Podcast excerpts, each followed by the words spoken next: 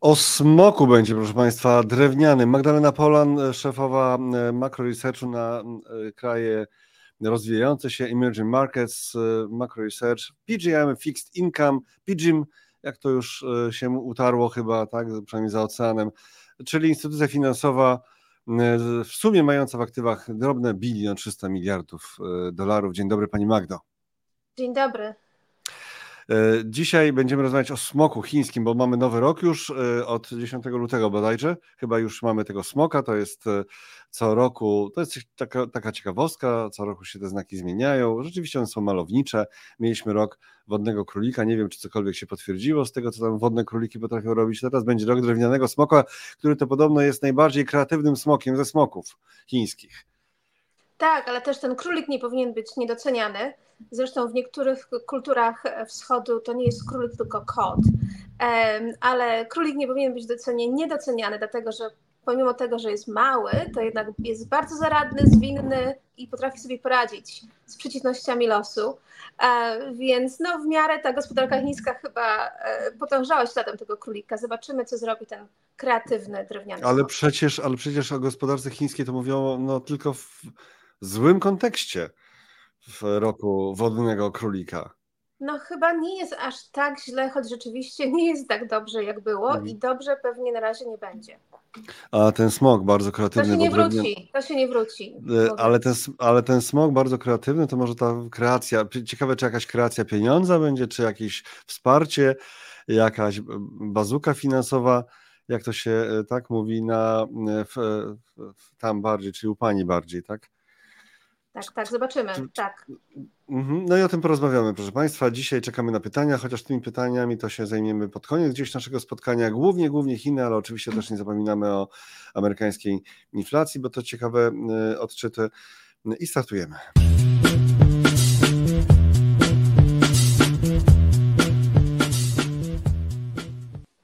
Magdalena Polan, PGMM Fix Income, e, główna ekonomistka do spraw rynków wschodzących, Robert Stanilewicz, Analiz Online. Witamy wszystkich bardzo e, gorąco.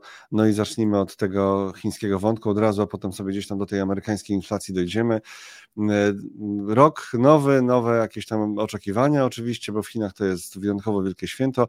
Ja z rezerwą od razu, bo my tutaj mamy taki, taki bias, że my nie lubimy niedemokratycznych rynków, no ale jak się jest w instytucji globalnej, to trzeba jednak ogarniać całą rzeczywistość i tym ogarnianiem całej rzeczywistości bez żadnych jakichś uprzedzeń, to tak po prostu na chłodno się tutaj zajmiemy. Czy Chiny są tak słabe, jakby się wydawało? Podstawowe pytanie. Indeks y, w Hongkongu to jest y, indeks giełdowy w Hongkongu, to jest coś, co jest jak potok w dół, jak rwąca rzeka też w dół od już kilku lat, proszę bardzo, tam w 2020 roku był jakiś skok, ale dalej ten trend jest bardzo wyraźny. Pani Magdo, czy Chiny są tak słabe, jakby się wydawało? Myślę, że niestety w tym momencie muszę użyć tego nielubianego przeze mnie wyrażenia ekonomistów, to zależy. E, to zależy, jak się patrzy, ale chciałabym też powrócić do tego, że o czym Pan mówił na samym początku, że choć e, Chiny, czyli ten, ten e, główne Chiny kontynentalne, to rynek nie jest demokratyczny, pomimo tego to jednak wciąż jest druga największa gospodarka świata i to, co dzieje się w Chinach i jakie decyzje podejmują władze Chin, wpływa na wszystkie gospodarki i wiele walut i wiele cen surowców. Więc pomimo tego, że no nie jest łatwo inwestować w Chinach jako takich, szczególnie na rynku fixed income, um, to jednak e, to, co się dzieje w Chinach, jest dla nas wszystkich jednak ważne. A wracając do pytania, co tam się dzieje? Rzeczywiście rynek akcyjny um, spadł e, dość mocno w dół, e, jak pan zauważył, od jakiegoś już czasu, czyli na przykład rozmawialiśmy kiedyś tutaj o tym, jak um, władze chińskie przydusiły firmę Ant Financial, um, i jak przyduszały niektóre inne sektory. No, sektor, gigantyczny sektor edukacyjny, od tego się chyba w ogóle zaczęło, tak? E, sektor gigantyczny, edukacyjny, który tak. u nas jest, my tego nie, nie rozumiemy, bo u nas no, edukacja, jakieś kursy i tak dalej, tam powstały na bazie tego pędu Chińczyków do wiedzy, tych bogatych Chińczyków, gigantyczne korporacje, które oferowały ten, tę możliwość, ale przecież Common Prosperity i Xi Jinping mówi nie, nie, to nie może być tak, że dla bogatych tylko, tak? No i im tam tak? tak? Wykręcił śrubę, mówiąc tak, dosłownie. E, tak, bo to jednak nie tylko jest w Chinach, oczywiście też w krajach azjatyckich, e, na przykład też w Korei Południowej, ten rynek korepetycji, dotykowego kształcenia, biorąc pod uwagę konkurencję w zatrudnieniu um, i też tą tradycję taką konfucjańską jeszcze konkursów na e, zatrudnienie, e, nawet w sektorze publicznym. Więc ten sektor publiczny też sam napędza tą, ten biznes dodatkowego kształcenia, nawet aby być podrzędnym w miarę urzędnikiem państwowym gdzieś na prowincji, też należy zdać wiele egzaminów. I, e, i te kursy to, tą dziurę wypełniały. Ale rzeczywiście od tego momentu, kiedy nie tylko władze chińskie zdecydowały się na przestawienie gospodarki chińskiej na inne tory, Um, czyli tu mówimy o czynnikach strukturalnych. E, władze chińskie nie chcą, aby Chiny były przez całe swoje istnienie w miarę tanim producentem dóbr, które konsumuje świat. One chcą też produkować dobra, które są znacznie bardziej zaawansowane. Chce też, rząd chiński chce też produkować w niektórych sektorach, które no, praktycznie mogą zalać świat swoimi produktami, na przykład e, samochody elektryczne lub panele elektryczne, ale też tutaj dochodzą, szczególnie po wyborze Donalda Trumpa w Stanach Zjednoczonych, ale też ogólnego takiego przestawienia na taką politykę contain China, czyli e, z, z osłabić trochę China, przydusić trochę, przydusić trochę Chiny. Chiny przestawiają się na większą niezależność technologiczną, e, handlową, ale jednocześnie też chcą, żeby e, konsumowali trochę więcej e, obywatele Chin, żeby ten wzrost nie był tylko generowany poprzez eksport, ale poprzez popyt wewnętrzny. Więc mamy tutaj strasznie dużo celi, które jednocześnie ten rząd chce osiągnąć. No i oczywiście do tego dochodzi centralizacja władzy, COVID, przyduszanie tych sektorów, to wszystko przekłada się na jednak dość dużą słabość na, na rynku akcyjnym. No i też to przykręcanie śruby inwestorom zagranicznym, czyli zmuszanie do tego, aby e, oddawali część swojego IP czy, czy e, technologii firmom chińskim, e, utrudnianie życie, życia firmom zagranicznym, też przykręcanie tak, też tej śruby, co, jeśli chodzi o bezpieczeństwo. Na przykład tylko wczoraj e, pojawił się dość ciekawy artykuł w The Financial Times o tym, żeby nie zabierać własnych telefonów do Chin albo nawet do Hongkongu, więc. Wow! E, więc e, nawet takie dość bardzo renomowane firmy nie chcą, aby pracownicy zabierali swoje telefony, swoje laptopy, nie tylko nawet do Chin, ale też do Hongkongu. Więc to na pewno nie wpływa na dobre nastawienie wobec, wobec Chin na rynku akcyjnym. Ale jeżeli spojrzymy na to, co się dzieje na, e, w, w Chinach jako takich, bo jednak rynek akcyjny nie jest odzwierciedleniem prawdziwej gospodarki chińskiej, dlatego że firmy, które są um, własnością rządu, oczywiście nie są um, na rynku akcyjnym i też dużo firm po prostu tam się nie pojawia na nim. Um, aktywność rządowa też oczywiście nie jest odzwierciedlana poprzez rynek akcyjny. Więc jeżeli popatrzymy na to, co się dzieje na rynku takim rzeczywistym, w, w gospodarce rzeczywistej, no nie jest źle. Nie jest źle, dlatego że um, widać, że y, konsumpcja prywatna odbiła się nawet w miarę, w miarę porządnie y, po szczególnie COVID-zie, a szczególnie po tej drugiej fazie lockdownów. Jeżeli pamiętamy sceny z Szanghaju, te wielomiesięczne zamykania budynków, zaspawywanie e, bram do, do bloków i podobne. Wie Pani, dygresja mała. Mieliśmy nawet widza, e, właśnie nie, nie wiem czy nie z Szanghaju, który wysyłał nam e, zdjęcia pakietów spożywczych, które dostawał tam w trakcie tego i, i opisywał, jaka jest sytuacja.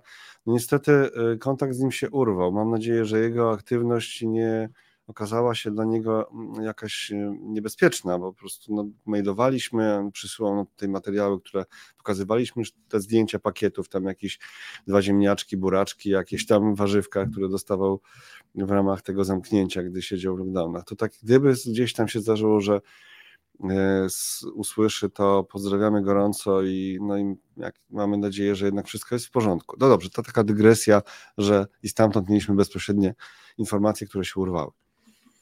Więc wracając do tego tematu, tak, jednak konsumpcja prywatna nawet, nawet się odbiła, biorąc pod uwagę, jak bardzo niski ciągle jest sentyment e, na, wśród chińskich konsumentów.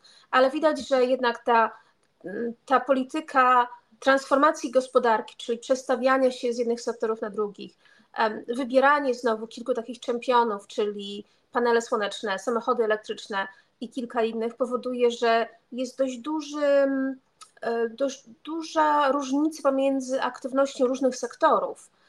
Więc niektóre takie jak właśnie te samochody elektryczne, panele mają zbudowały bardzo dużo możliwości produkcyjnych, które nie do końca są wykorzystywane, ale radzą sobie wciąż lepiej niż wiele innych sektorów w Chinach.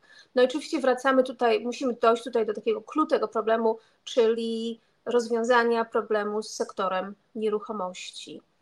A do tej pory jednym z głównych modelów wzrostu, nie tylko dla gospodarki, ale też wzrostu oszczędności i wzrostu finansów um, władz lokalnych, to było jednak budownictwo.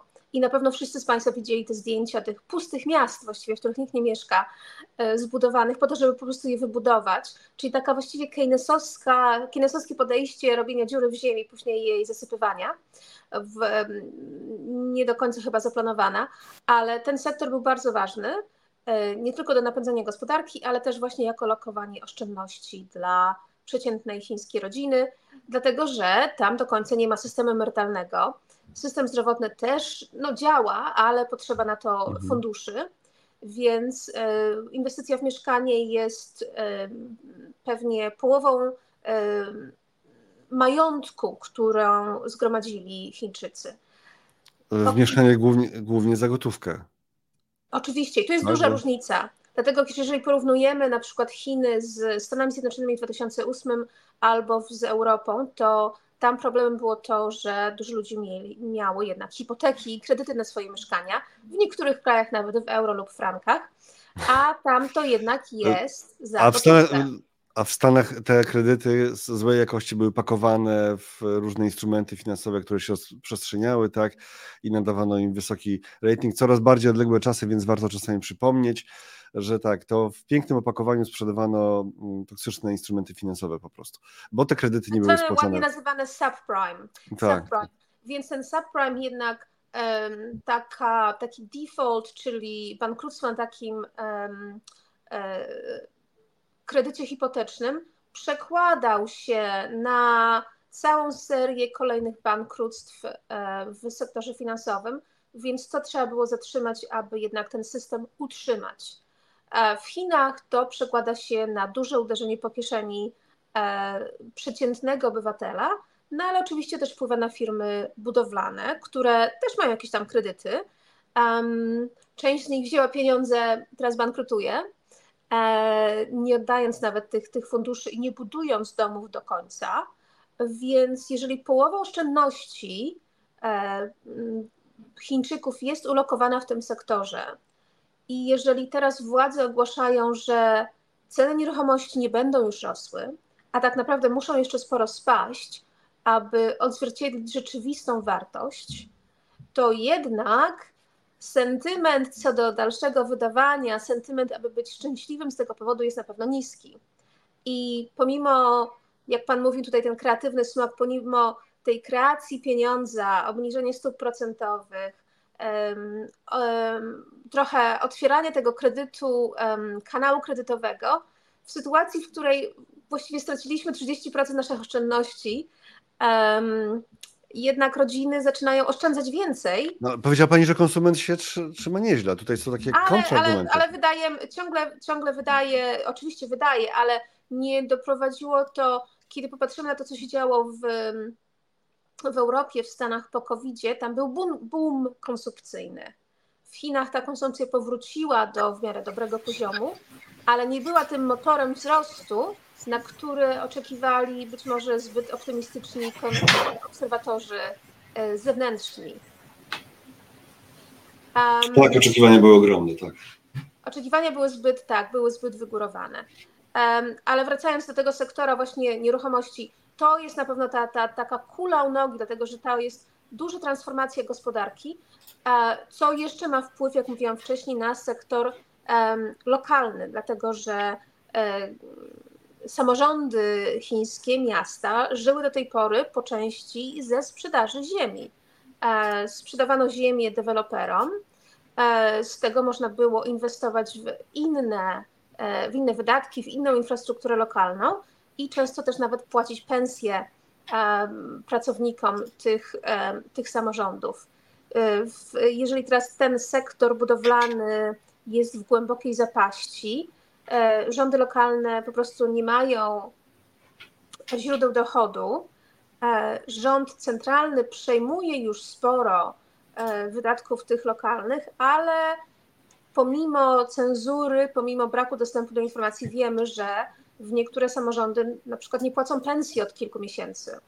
E, w niektórych miastach były protesty, co jest rzadkością w Chinach, dlatego że po prostu ludzie nie, mia, nie mają pensji, nie mają za co, za co żyć.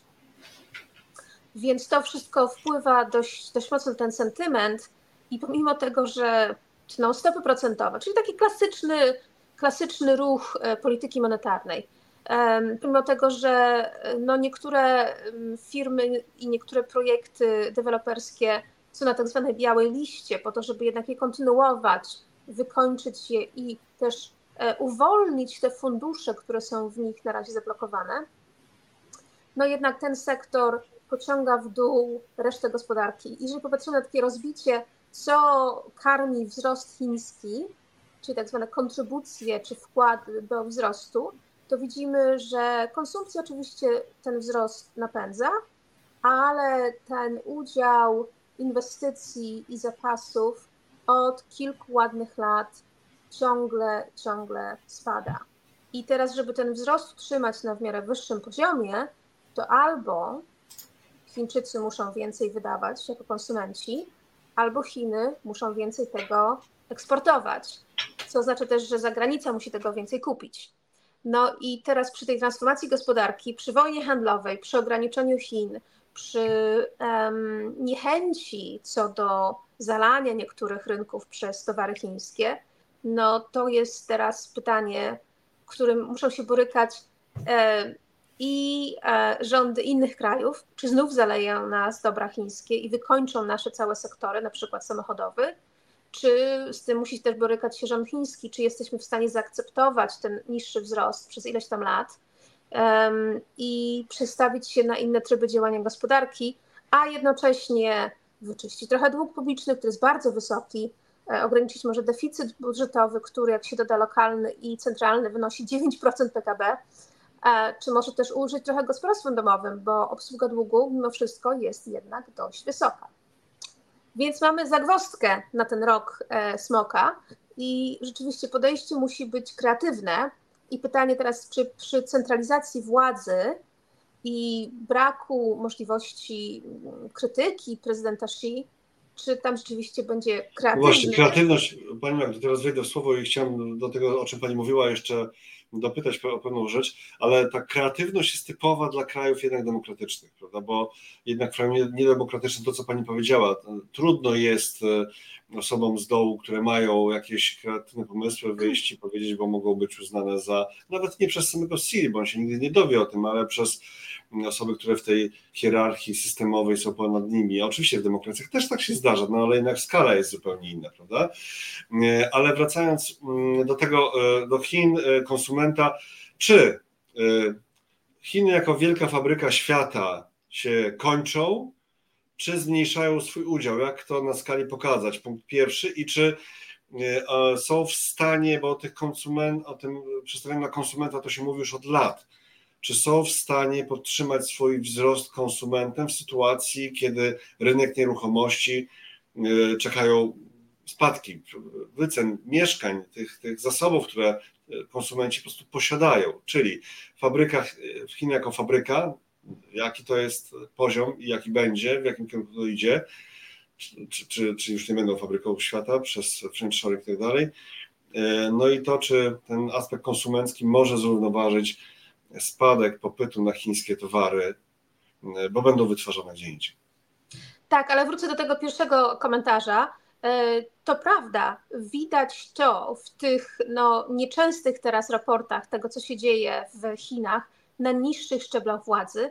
To jest to, że rzeczywiście urzędnicy i też um, e, urzędnicy różnego szczebla po prostu boją się podejmować decyzje. E, dlatego, że kiedyś ta e, machina rządowa była bardzo efektywna. Kiedy mówiono, róbcie to, budujcie taki przemysł, wprowadzajcie tę decyzję, ten, to jednak działało w miarę sprawnie. Teraz ta biurokracja chińska rzeczywiście nie działa aż tak dobrze, dlatego że tak rzeczywiście, jak pan mówi, ludzie po prostu się boją, boją się podejmować decyzje um, i boją się też kwestionować um, cele wprowadzone przez rząd, co oczywiście jest na pewno kolejną kulą u nogi tego, tego smoka. Co do przemysłu, jeżeli popatrzymy na dane, i tu musimy teraz być ostrożni, dlatego że e, szczególnie od czasów COVID-u mamy dość duże zawirowanie na cenach na rynku surowców, więc ceny niektórych poszły bardzo w górę, później bardzo w dół, później znów rosną. E, mamy też trochę ceł, ale to jest oczywiście wpływa tylko na e, prze przepychanie towarów chińskich na inne rynki, na przykład do Wietnamu, do Meksyku i później do Stanów Zjednoczonych. Ale jeżeli popatrzymy na nie wartość, ale rozmiar eksportu, to po COVID-zie udział Chin w globalnym eksporcie bardzo wzrósł.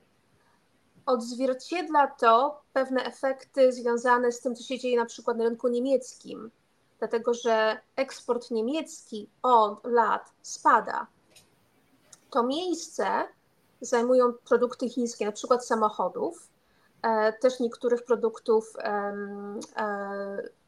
powiedzmy, maszyneria, inne takie w miarę półciężkie przemysły. No, przemysł maszynowy, A, tak. Mhm.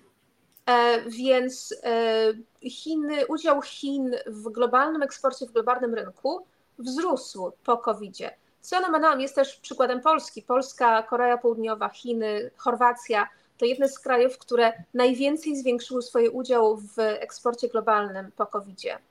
Ale od czasu powiedzmy tego takiego przykręcania śruby, jak to mówimy, i jednak trochę parcia, być może trochę parcia na eksport, nie widać, żeby Chiny bardzo zwiększyły swój udział. Dlatego, że być może no, rynek się trochę nasycił, ale też i konkurencja trochę się bardziej obudziła.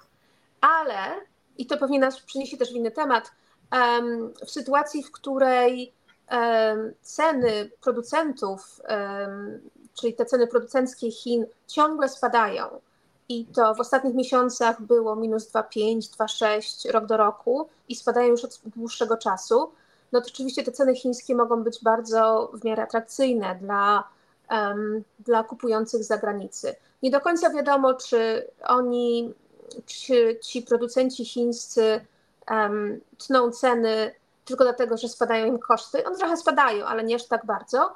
Czy po prostu chcą podciąć konkurencję, mhm. E, żeby podgryźć ten rynek, czy po prostu walczą o utrzymanie rynku. Czyli fabryka mają... się broni, fabryka świata się broni, tak? Próbuję fabryka świata się broni, ale też Chiny mają pewnie, zbudowały za dużo możliwości produkcyjnych w niektórych sektorach, Szczególnie chodzi tu o samochody elektryczne i panele słoneczne. I być może, żeby to wszystko sprzedać, muszą te ceny obciąć. Mhm. Ale a... produkcja, produkcja w górę, tak? A cen, a zyski y, firm. A zyski firm ciągle w dół, dlatego że nawet przy produkcji, produkcja w górę powiedzmy średnio, eksport na pewno w górę, ale przy spadających cenach ciągle te przychody i zyski firm jednak spadają lub są ewentualnie na zerze. Więc jeżeli popatrzymy na to, jak działa rynek akcyjny, który jednak wycenia przyszły cash flow, tak zwany, czyli przyszłe e, zyski firm, to jeżeli mamy deflację, to nie wpływa to dobrze na rynek akcyjny. pomimo tego, że w sensie realnym, czyli wielkości tych realnych, czyli ile tych samochodów naprawdę się sprzedało i ile na przykład konsumenci chińscy skonsumowali w sensie realnym, te dane są bardzo pozytywne. Natomiast w sensie nominalnym one oczywiście są powiedzmy przy zerze. I teraz, jeżeli mamy rząd, który bardziej się martwi celem wzrostu, po to, żeby ten wzrost był powiedzmy 5 w sensie realnym, e, a konsument, który musi zarobić najpierw swoje pensje, później wydawać, albo firma, która musi generować zyski, e, dostaje te zyski coraz mniejsze, bo jednak ceny spadają, to mamy dość duży rozjazd pomiędzy e, celami gospodarczymi, tego, co słuchają właśnie ci, co słucha rząd, a tym, co się dzieje e, w sektorze prywatnym. E, teraz ten konsument, mówi Pan o konsumencie, to jest naprawdę bardzo trudne. Ale, ale ja bardzo, bardzo, bardzo proszę o takie podsumowanie tego, czy fabryka Chin, czy Chiny jako fabryka świata to jest to samo, co zawsze było, czy już troszeczkę ma mniejsze znaczenie, czy to znaczenie będzie spadać? Myślę, że znaczenie nie będzie się zmieniać. Zmieniać, dlatego, ale... że zmienia się z tych dóbr e, takich bardzo konsumenckich, jednak na dobra, jednak trochę z wyższej półki. Więc ta fabryka mhm. ciągle będzie działała, dlatego że rozmiar Chin jest tak ogromny. W niektórych e, dziedzinach Chiny generują powiedzmy 30% światowej produkcji. Czyli nie zmieni się ta rola Chin jako fabryki świata. Czyli to, Poza że tym... jest friendshoring, bo jest, że się przenosi produkcję bliżej, tak, albo nearshoring bliżej, albo do przyjaciół friendshoring, to nie oznacza, tak? pewnie dla pewnych sektorów, na przykład dla tych sektorów strategicznych, e, powoli pewnie zmieni się do innych, e, które e, powiedzmy są ważne albo są trudniejsze w transporcie, ale jednak jako fabryka świata Chiny nie spadną z tego, z tego miejsca, być może będą eksportowały do innych. Widzimy z danych, że eksportują więcej dla krajów takich bardziej bliższych, um, czyli musimy trochę odejść od tego skupienia Zachód a Chiny, a bardziej Zachód a Chiny, Ameryka Południowa a Chiny, reszta Azji a Chiny, Afryka a Chiny, Rosja. Um, więc musimy myśleć o tym bardziej takim świecie, gdzie mamy wiele tych centrów, centr e, handlu, a nie tylko właśnie Zachód, czyli Europa, Stany Zjednoczone, a Chiny. I ta rola na pewno będzie utrzymana, ale po prostu będzie inna. Okej, okay. i konsument teraz. Czy Chiny zbudują tak rynek konsumenta, żeby zrównoważyć jednak pewien spadek y, tego swojego znaczenia, bo albo zmianę tego znaczenia? Tutaj a propos tego, y, momencik jeszcze, bo tutaj wpadł komentarz właśnie a propos tych innych sektorów, że ten, ta fabryka się po prostu zmieni. E, to niekoniecznie jest tak, że spadnie, że straci znaczenie, aczkolwiek ktoś tutaj zauważa albo dzieli się taką opinią, że y, chińskie samochody to jednak obciach Momencik, tak. Nie, to nie jest ten komentarz. No generalnie, tak, że chińskie samochody to jednak obciach, a to jest taka, e, że e, tata indyjska nie zagościła. O mam, Wojciech pisał e, do NCWK, naszego innego widza.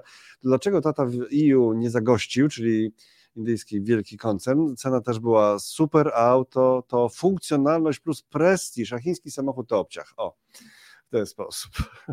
Można to tak patrzeć, e, chociaż opinie niektórych moich e, znajomych, którzy próbowali tych samochodów chińskich elektrycznych, były w miarę pozytywne. Myślę, że zależy od modelu. E, ja, jak Państwu mówiłam wcześniej, nie posiadam samochodu, więc nie wypowiadam się na, na ten temat, ale opinie są, są na pewno różne. Poza tym pamiętajmy, że te samochody niekoniecznie muszą być eksportowane tylko do, tylko do Europy, mogą być eksportowane gdzieś indziej, gdzie na przykład można od nowa budować sieć um, całej tej obsługi samochodu, czyli nie tylko stacji benzynowych, ale na przykład wymiany baterii na takiej stacji. Więc nie musimy budować ogromnej sieci które będziemy te samochody ładować, które będą stały przez ileś tam godzin, ale na przykład po prostu wymiany baterii, tak to się dzieje na przykład ze skuterami, e, motorynkami w Azji, wymienia się baterie raczej niż się je mhm. ładuje. Um, więc pamiętajmy o tym, nie traćmy tego, że nie bądźmy tacy skupieni na perspektywie takiej zachodniej, ale też o tym, że istnieją ogromne, ogromne rynki poza tym, tym zachodem. Um, Oczywiście w te technologiczne dyskusje o tym, czy elektryczna mobilność, elektryczne samochody, czy może wodór jednak, bo tutaj zaczyna się ta dyskusja, że ta elektryczność to może przereklamowana. E, w Niemczech są spadki w tym sektorze e, w elektrycznych samochodów, ale teraz kontynuując o tym konsumencie, konsumencie. czy on tak? Tak, o konsumencie. Myślę, że to będzie chyba najtrudniejsze pytanie, które będzie nurtowało i analityków, i też same władze chińskie, dlatego że sentyment, nastrój, oczekiwanie co do przyszłości, to jednak to nie są jakieś mechaniczne sprawy, które możemy pompować pieniądze, w które możemy e, zmieniać e, zarządzeniem e, gospodarczym czy politycznym. Na pewno to, co się dzieje na rynku nieruchomości, będzie ważne, dlatego że jeżeli ciągle obserwujemy spadek wartości naszych oszczędności, no to jednak nastrój nie jest najlepszy. Później a, sprawy rodzinne. Większość rodzin chińskich ma tylko jedno dziecko. W tym momencie przyszłość tych dzieci nie jest aż taka pewna. Do Chin przez długi czas wchodziło wiele firm zachodnich, więc młodzi Chińczycy mogli oczekiwać dobrej, ciekawej kariery e, w sektorach e, po części zachodnich lub w sektorach bardziej technologicznych. W tym momencie wizja, no wizją jest albo bezrobocie, albo praca dla rządu chińskiego, albo praca dla firmy chińskiej, która być może zajmuje się obronnością lub cyber szpiegowaniem lub czymś mniej ciekawym dla, dla kogoś, kto wchodzi na rynek pracy. Więc ten nastrój i wśród tej młodzieży, i wśród e, ich rodziców nie jest zbyt pozytywny. Zmienił się też nastrój, który pewnie widać też w Polsce i w innych krajach, e, kiedy to pokolenie rodziców było na rynku pracy, było bardziej ambitne, bardziej pracowite. W tym momencie E, w Chinach e, jest problem tak zwanej lying flat economy, czyli po prostu leżenia. Leżenia. Po co się, po co pruć żyły, po co się Serio? męczyć. Tak? Azja Więc i... to się nazywa lying flat economy. Po co się wysilać, jeżeli jestem tylko jeden, jedna, mam dwójkę rodziców, czwórkę dziadków i mam pracować teraz dla jakiejś firmy państwowej. To, e, więc to jest to niesamowite, co pani mówi. Lying, jak, to, jak to brzmiało? Lying flat, czyli leżenie. Lying flat, a lying flat economy. No ciekawe, a to i to w, w Azji, gdzie Chińczycy znani z pracowitości, czy generalnie Azjaci znani z pracowitości, tak? I to i coś takiego się dzieje za sprawą Więc to pokazuje nam też często, że stereotypy są często determinowane przez warunki ekonomiczne, a nie jako tak naprawdę kulturę. Na, na marginesie tutaj ktoś pisał, że to w takim razie może e, imigracja chińska, świat. To byłby dopiero, to byłaby sytuacja, czyli Chińczycy wyjeżdżający za innymi warunkami życia i pracy gdzieś I to jest dalej. bardzo ciekawy temat właśnie co do sentymentu, dlatego że w Chinach istnieje ogromna migracja, ale ona jest wewnętrzna, ale biorąc pod uwagę rozmiar tego kraju, no to oczywiście prawie jak przeprowadzka na inny kontynent. E, dystans pomiędzy Londynem a, a Polską jest znacznie mniejszy niż dystanse, które pokonują e, niektórzy pracownicy. I tam, o ile Państwo nie wiedzą, ale w Chinach istnieje taki system rejestracji, więc um, tam są mieszkańcy miejscy i wiejscy. I żeby mieć pełne prawa y, przebywania w pewnym mieście, to trzeba dostać taką rejestrację y, wewnętrzną bez posiadania tej rejestracji nie można zrobić wielu rzeczy, na przykład dzieci nie idą do szkoły, nie można uzyskać pewnych świadczeń. Jeżeli ma się rejestrację wiejską, nie można też sprzedać swojej ziemi na wsi. I to utrzymuje w, takim, w takiej pułapce miliony ludzi, którzy, jak Państwo pewnie widzieli na zdjęciach, są takie maluśkie mieszkanka, takie właściwie klatki, w których e, mieszka wiele osób i w tym takim łóżku piętrowym mają wszystko, telewizor. No te klatki to wcześniej to, to znaliśmy z Japonii, więc to nie jest jakieś e, takie... Ale chodzi o to, że tam powiedzmy najczęściej ojciec rodziny, czasami matki wyjeżdżają za pracą mhm. do miasta, nie są tam nigdzie zarejestrowani, nie mogą sprzedać swojej ziemi na wsi, bo nie mają tej rejestracji miejskiej. Rodzina zostaje na wsi, oni wysyłają tam pieniądze, ale po prostu nie mają przyszłości. Więc bez zmiany tego systemu rejestracji nie można osiągnąć takiego długookresowego przejścia lub migracji ludności z miast, ze wsi do miast lub pomiędzy miastami. I też nie będzie inwestycji w ich rodziny, w przyszłość ich dzieci. I też nie ma, jak mówiłam wcześniej, takiego normalnego, powiedzmy, systemu emerytalnego albo bardzo, mm, no w miarę dobrze zrobionego systemu e, zdrowotnego, bo jednak takie te, te koperty ciągle chyba istnieją. Więc ta przyszłość, taka przyszłość, o której myśli przeciętna rodzina, jest dość niepewna. Więc teraz rzeczywiście dużo musi się zmienić. Do tego dochodzi jeszcze, jeszcze centralizacja władzy, czyli nieznany kierunek, w którym ma iść kraj. Więc to na pewno nie wpływa pozytywnie na nastrój. Mówimy, mówi się często o tym, że tak zwany kontrakt społeczny w Chinach został złamany, że oczywiście władza była partii komunistycznej, jedna partia, nie było demokracji, ale było jednak w miarę dużo, e, dużo swobody. Teraz te, te, które były, te swobody zostały też ograniczone. I to na pewno wpływa na ten nastrój, więc z tym tego nie wiemy. Być może ustabilizowanie się cen nieruchomości na to wpłynie, stabilizacja na rynku też akcyjnym, bo jednak tam ludzie też mają oszczędności, być może zakupy, te, o których mówi rząd, że będą kupować akcje, tak jak to robili w 2015-2016 roku. No to już nawet pchnęło, tam był taki moment, że pojawiły się te informacje i to pchnęło e, chińskie indeksy. To było tak e, jakoś e, niedawno, prawda? Bo tutaj jeszcze mam artykuł z Bloomberga o tym, właśnie o stabilizowaniu. Tak, parę tygodni temu pojawiły parę się te wiadomości, temu, że tam tak. planują. 4 lutego, część... 4 lutego akurat ten artykuł jest 4 lutego. Część tego to tylko są plany do tej pory. Mhm. Um, więc no, sentyment jest bardzo trudny. Mówiliśmy właśnie o demokracji pieniądze na przykład. Dużo osób mówiło o tym, że być może po prostu dawać takie vouchery konsumpcyjne. To pewnie zależy od tego, kto chcia, co chciałby zrobić takim voucherem. Jeżeli on traciłby ważność szybko, to być może rzeczywiście byłoby to wydane, ale to byłby taki impuls jednorazowy, a jednak nie, nie taki, który na stałe by poprawił nastroje konsumentów.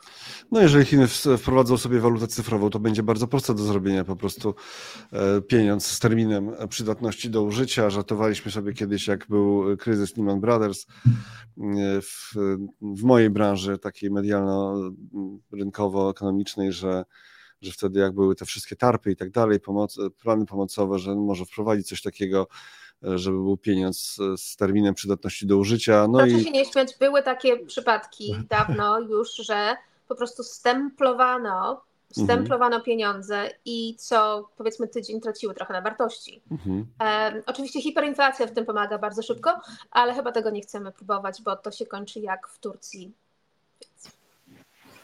Oczywiście, zdecydowanie. E, chciałbym spytać o taki rys historyczny krótko, jeżeli możemy, jeżeli mogę poprosić. E, jak się Chiny, e, jak te realia się zmieniły? 2024, 2015, 2008. Co tu się, jak, tak podsumowując, Pani o tych zmianach już sporo powiedziała, ale podsumowując ten okres, a ja towarzysząco pokażę akurat indeks giełdy w Hongkongu za 20 lat. No, to nam trochę obejmie ten okres. No to tak towarzysząco. Nawet trochę więcej, dlatego że um, tam były też zakupy akcji po kryzysie azjatyckim, a to było 97. Więc um, realia zmieniły się na tyle, że um, oczywiście i to myślenie chyba też analityków jest pod tym wpływem, że po 2008 roku, kiedy był kryzys finansowy, E, Chiny zdecydowały się na wprowadzenie dużego stymulusu fiskalnego. I to właściwie pociągnęło gospodarkę globalną do przodu. Ale kosztem tego było właśnie przeinwestowanie w sektor nieruchomości i duży wzrost długu publicznego, szczególnie takiego ukrytego wśród, wśród samorządów. W 2015 mieliśmy coś podobnego, nie na taką samą skalę, ale rzeczywiście pojawiło się mini kryzys w sektorze nieruchomości i duża presja na Juana e, i dużo ukrytych odpływów, bo tam ciągle są kontrole przepływów kapitałowych. I wtedy rzeczywiście też wprowadzono pewne, pewne poluzowanie, wtedy kupowano akcje, oni to nazywają national team, czyli, czyli drużyna narodowa, czyli e, firmy państwowe kupowały akcje na tym rynku, e, co ten rynek po jakimś czasie ustabilizowało i też wrzucano sporo jednak kasy, kasy w gospodarkę poprzez bank centralny, poprzez inne banki. Ale w tym momencie mamy 90% długu PKB, deficyt na poziomie powiedzmy 8-9, um, więc tak do końca nie masz tak dużo miejsca na to, żeby ten, um, żeby pompować w gospodarkę. Oczywiście to jest kraj, nie jest kraj kapitalistyczny, więc te dane, na przykład te 90% długu, to jest coś innego niż to by było w kraju, w który jest całkowicie demokratyczny lub ma wolność przepływu kapitałowego. Ale jednak tego już jest sporo, więc nie ma tak dużo miejsca aby po prostu wydawać, wydawać pieniądze. I w sytuacji też słabego sentymentu, takie pompowanie pieniędzy w gospodarkę też za bardzo nie działa, dlatego że trzeba chcieć pożyczać, a banki też są, chcą, muszą chcieć pożyczać gotówkę firmom, a w tym momencie nie chcą za bardzo tego robić, no bo jednak sektor nieruchomości nie za bardzo sobie e, nie ma dobrej przyszłości, a innych sektorów, które by chciały pożyczać, do końca tak dużo nie ma. A więc, e, więc na razie chyba jednak trochę poczekamy. E, czyli Pekin nie będzie wspierał mocniej gospodarki jednak, mimo wszystko? Myślę, że będzie, więc pan mówi o tej bazuce, bo to się często pojawia ten termin w, w języku angielskim. Chyba nie. Chyba nie. E, być może jeżeli pojawiłyby się jakieś większe protesty społeczne, zapaść na rynku, taka głęboko zapaść na rynku akcyjnym, która doprowadza właśnie do takiego efektu, takiej kuli śniegowej, czyli taki Lehman Brothers, ale, ale na rynku akcyjnym, to być może tak. Ale chyba ta bazuka jednak nie działa, nie działałaby w sytuacji, w której zmieniło się tak dużo czynników i jest tak dużo też celi do spełnienia, czyli na przykład transformacja gospodarki. Ale y, to w takim razie patowa sytuacja trochę, bo na, trudna, mówiła, tak. mówiła Pani o tym, że mówiła Pani o tym, że e, jednak e, no, zaczęliśmy od tego, że te Chiny nie są tak słabe, jak je malują, e, tak już parafrazując, ale teraz jak ten cały zbiór elementów i brak możliwości stymulacji wygląda dość smętnie do tego jeszcze, jak mówiliśmy o tych kwestiach no, ale społecznych. To smętność, ta smętność przekłada się powiedzmy na wzrost około 5%. Gdybyśmy mieli wzrost 5% w Polsce, to chyba byśmy tutaj strzelali na wiwat, prawda? Więc to 5% przekłada się jednak. Jeszcze starsi, czyli w moim wieku, pamiętają i starsi ode mnie oczywiście. E, młodsi trochę też pamiętają, że Chiny to się rozwijały w tempie dwucyfrowym i to jak już był ten moment, kiedy one zaczęły schodzić z tempem dwucyfrowym poniżej, to już było o, to problemy, to już będą wrażenia recesyjne. To już się skończyło? To się skończyło. Przypominamy, Polska rosła w tempie 7% powiedzmy i to było w miarę e, normalne. E, to się skończyło, dlatego że to jest normalne, dlatego że nie można do końca, jak pamiętają Państwo, ci, którzy studiowali ekonomię, malejące przychody skali, więc model został popchnięty do granicy możliwości i dalej się nie da wycisnąć z tego modelu już tyle bez większych reform, na przykład tej, o której mówiłam, czyli tej reformy rejestracji e, mieszkańców i zmiany w systemie emerytalnym i, i ubezpieczeń społecznych. Więc ten wzrost Chin będzie malał, ta stopa wzrostu, przepraszam, będzie malała. Powiedzmy 5%, 4,5%, 4% i tak dalej. Ona będzie malała i to na to wskazują, wskazuje większość analiz E, tych długoterminowych. Ale pamiętajmy, że rozmiar Chin jest tak olbrzymi, że ten wzrost mniejszy przy tak dużym rozmiarze gospodarki to jest wciąż ogromny impuls dla gospodarki światowej. To nie jest tak, bo powiedzmy, one rosły o 10%, kiedy gospodarka była, no upraszczam, połową tego, czego jest teraz, więc generowała ileś tam ekstra PKB dla świata, to teraz rosnąc w tempie 5 albo 4, będąc powiedzmy dwa razy większą, e, ta gospodarka ciągle generuje olbrzymi impuls popytowy i podażowy dla świata.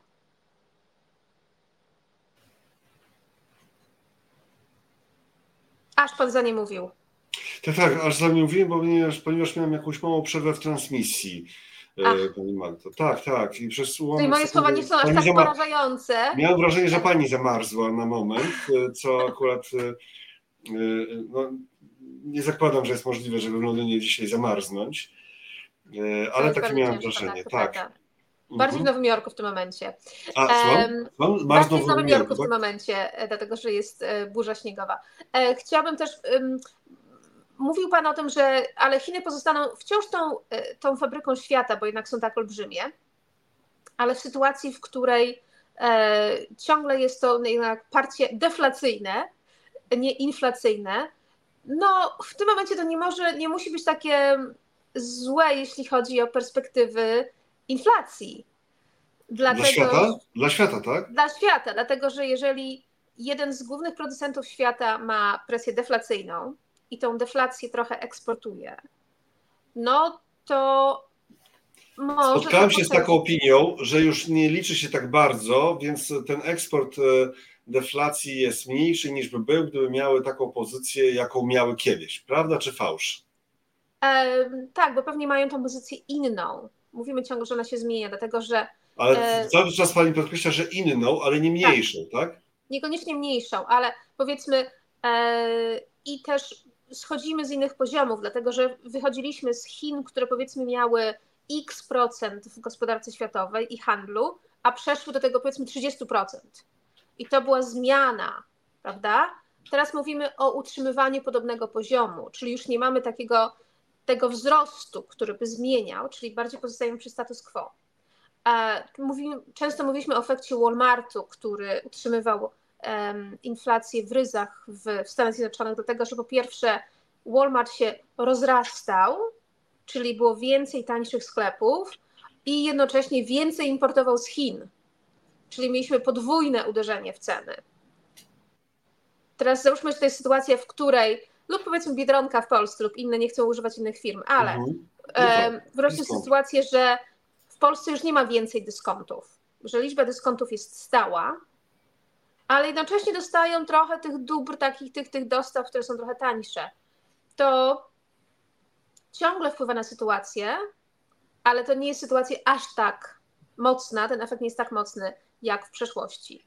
Więc w tej sytuacji, w której mamy pewnie niedocenione ryzyko inflacyjne w krajach takich jak Stany Zjednoczone albo nawet Polska, no to być może ten ta deflacja chińska trochę pomoże. Nie będzie oczywiście to czynnikiem głównym, ale być może trochę stępi ten potencjalny powrót inflacji. Dlatego, że jeżeli popatrzymy na dane amerykańskie z tego z stycznia, inflacja trzyma się w miarę mocno. I, I Pani Magdo, tutaj miarę... trzy kropki, możemy tutaj trzy kropki, bo zaraz, bo to ładnie przechodzi rzeczywiście do inflacyjnych tematów, którymi też musimy się jeszcze na koniec zająć, ale ja jeszcze zostając przy Chinach uparcie jeszcze jeden wątek, e, dlaczego Xi nie martwi się tak bardzo rynki, jak jego zachodni odpowiednicy. No bo pokazał to, czy, czy tutaj nastąpi jednak jakaś zmiana, bo zupełnie licząc się z rynkami, zaczął swo, zaczęli swoje działania regulacyjne. Mówiliśmy o tym sektorze edukacyjnym, gigantycznym, gdzie było przyznanie potem bo, bo, kolejne wielkie, wielkie spółki i wielcy e, biznesmeni, tak, e, którym pokazano miejsce w szeregu. Czy dlaczego nie martwi się o rynki? i czy zacznie się e, tym przejmować? Myślę, że trochę się zaczął martwić o rynki, ale jednak myślę, że dla takiego e, przywódcy jak prezydent Xi rynek akcyjny to chyba nie jest główna sprawa, którą się zajmuje i poza tym to nie jest też dla niego odzwierciedlenie gospodarki, bo nawet w kraju tak głęboko sfinansolizowanym jak Stany Zjednoczone, rynek do końca to nie jest to, jest gospodarka. Czyli jak się mówi Wall Street, to nie jest Main Street. A w Chinach. Bardziej, że Wall Street to jest też gospodarka globalna w dużej części już od lat, tak? No a w Chinach szczególnie jednak ten rynek akcyjny to nie jest do końca zwierciadlenie gospodarki, ale myślę, że e, powoli przywódcy chińscy też jednak uświadamiają sobie, że to jest ważne jednak dla sentymentu. Chociaż cokolwiek by myśleli o przeciętnej rodzinie chińskiej, sporo tych rodzin ma oszczędności też już ulokowane na rynku akcyjnym, więc nie można dobijać sentymentu do końca poprzez niemartwienie się o ten rynek, a co na pewno jest ważne, to jest właśnie ten efekt tej kuli śniegowej, czyli tego, co się dzieje na rynku akcyjnym i czy to może później zdemolować, ta kula śniegowa, sektor finansowy i bankowy. Wobec tego sektora bankowego te impulsy monetarne i fiskalne nie przełożą się na gospodarkę. Więc chyba to musi być kompromis pomiędzy e, podejściem do gospodarki a rzeczywistością, czyli tą hybrydą, hybrydową gospodarką, która teraz jest. No dobrze, to w takim razie ta inflacja, o której tutaj pewne nadzieje, że może ta chińska deflacja złagodzi te efekty inflacyjne na e, świecie, ale na razie mamy tak, że inflacja w Stanach wprawdzie spadła, ale spadła mniej niż się spodziewano. W styczniu 3,1 rok do roku, po przyspieszeniu do 3,4 w grudniu 2023 oczekiwania były e, spadku do 2,9% tej dynamiki, czyli inflacja trzyma się mocniej. No i co nam to mówi o przyszłości, jeżeli chodzi o to, co może robić Fed mniej, później to obniżanie stóp procentowych w ogóle, w ogóle to chyba nie. E, myślę, że pokazuje nam to, że te procesy inflacyjne i to, co mówię, przekłada się też na sytuację w Polsce. Są pod wpływem wielu czynników, ale jednym z nich jest też to, co się dzieje na rynku pracy, jaki jest popyt, jakie są dochody, i widzimy, że w sytuacji, w której rynek pracy jest mocny, czyli, e, czyli po prostu jest popyt na, na dobra i usługi, jest ciężko do końca zbić tą inflację i te ostatnie procenty będą najtrudniejsze do zbicia właśnie w sytuacji tego utrzymującego się mocnego popytu wewnętrznego. Czyli wtedy, e, bo widzimy, że e, na przykład w Stanach Zjednoczonych ten odczyt styczniowy, e, te wzrosty były takie dość no, szeroko rozprzestrzenione po, koszyku inflacyjnym. Jedzenie, usługi, jedzenie w domu, poza domem, inne dobra, ubrania, więc to wszystko jednak wskazuje, że popyt wewnętrzny jest ciągle mocny. I tego, powiedzmy, tego y, tańsze produkty z Chin nie stępią aż tak. Bo po pierwsze w Stanach gospodarka jest znacznie większa, bardziej zamknięta, ale też no, ta, ta fala tej ciągle wysokiej konsumpcji jednak, jednak tą inflację będzie napędzała. To może być trochę inaczej w krajach mniejszych, bardziej otwartych, które więcej importują e, z Chin i z innych miejsc. Ale w Polsce będzie pewnie podobnie, dlatego że popyt wewnętrzny jest w miarę mocny, e, pensje rosną w miarę zdrowym tempie, bezrobocie jest ciągle bardzo niskie. Różne, powiedzmy, te, też te tarcze, które chroniły osoby z kredytem, e, ograniczyły wpływ wyższych stóp procentowych na dochody Y, rozporządzalne i pewnie ten, ten problem też będzie podobny w Polsce. Co to, co to będzie znaczyło dla Fedu, bo już mamy właściwie koniec naszego czasu, to jest to, że na razie rynki poluzowały zamiast Fedu, czyli Fed mówił o tym, rzeczywiście koniec już będzie podwyżek, będziemy myśleć o tych obniżkach. Jay Powell trochę wyskoczył przed szereg na, pod koniec zeszłego roku, mówiąc o tym, i pewnie tak zgodnie z oczekiwaniami, jednak rynek trochę teraz temperuje te swoje oczekiwania, dlatego że przy tych w miarę niedocenianych ryzykach jeszcze związanych z reakceleracją inflacji, Fed pewnie nie będzie mówił do końca otwarcie o tym, że będzie te stopy procentowe ciął i rynek pewnie będzie przeszacowywał ciągle te oczekiwania. Um, ale oczywiście te stopy procentowe już są trochę niższe niż były, więc tak naprawdę rynek wykonał pracę Fedu, poluzował już jednak te warunki monetarne. Fed na razie nie musi tego robić, po to, żeby jednak te oczekiwania um, zakotwiczyć, nie, nie za bardzo obiecywać. Um, I zgodnie z naszymi poglądami wcześniejszymi mówimy o tym, że rynki były za bardzo optymistyczne. Fed być może, być może Y, zrobić coś w czerwcu, ale raczej, jeżeli będzie luzowanie, to ono będzie w drugiej połowie roku. Y, pani Magdo, kończymy już powoli, ale teraz jeszcze szybko, rzutem na taśmę. To wiadomo, pani już kończy, nam się kończy czas, pani się przede wszystkim kończy czas, więc to będą na pewno krótkie odpowiedzi. Y, inflacja, a Polska, a RPP, a brak obniżek stóp procentowych być może w ogóle w tym roku. Jak Pani na to patrzy?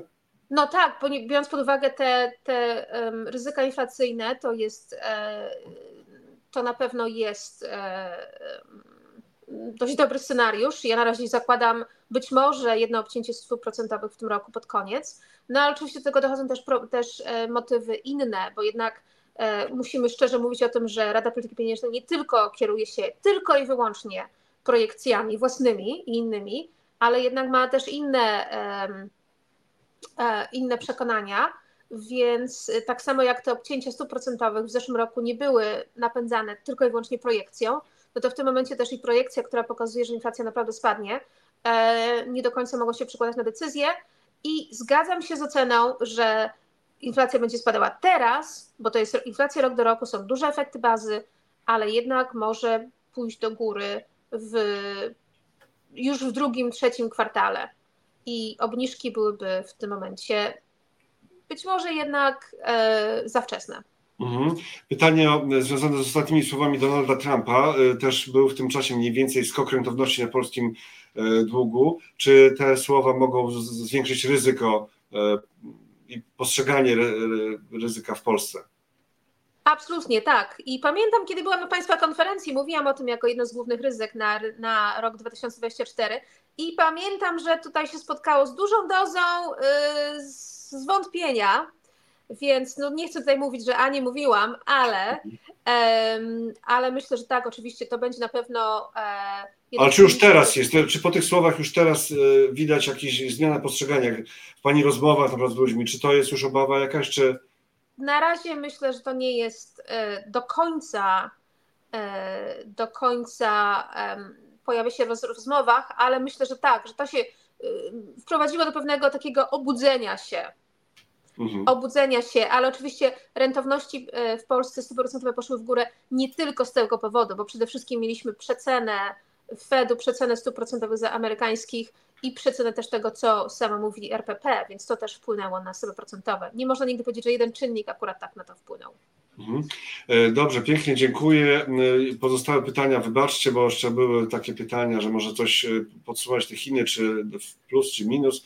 Proszę, proszę odsłuchać, odsłuchać i przeanalizować. Wszystko zostało powiedziane, chociaż może niekoniecznie aż ani tak. Ani ciepło, ani zimno. Powiedziałabym, że jest takie podsumowanie. może nie aż tak kawa na ławę, po prostu jakby tutaj niektórzy chcieli, po prostu jedno prosto jedna prosta odpowiedź. Tutaj jeszcze ta inflacja mi się gdzieś po, pojawiła. Pięknie dziękuję Pani Magdalena za czas, który nam Pani poświęciła. Magdalena Polan, główna ekonomistka do spraw rynków wschodzących PGIM Fixed Income. Dziękujemy pięknie i do zobaczenia mniej więcej za miesiąc. Pozdrawiam. Dziękuję, do widzenia.